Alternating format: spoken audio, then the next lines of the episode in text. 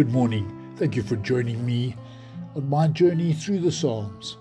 Today we turn to Psalm 65 Praise and Thanksgiving. O God, it is right for us to praise you in Zion and keep our promises to you because you answer prayers. People everywhere will come to you on account of their sins. Our faults defeat us, but you forgive them. Happy are those whom you choose, whom you bring to life in your sanctuary. We shall be satisfied with the good things of your house and the blessings of your sacred temple. You answer us by giving us victory, and you do wonderful things to save us. People all over the world and across the distant seas trust in you.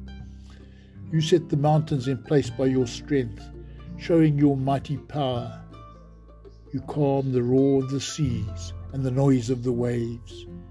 You calm the uproar of the people.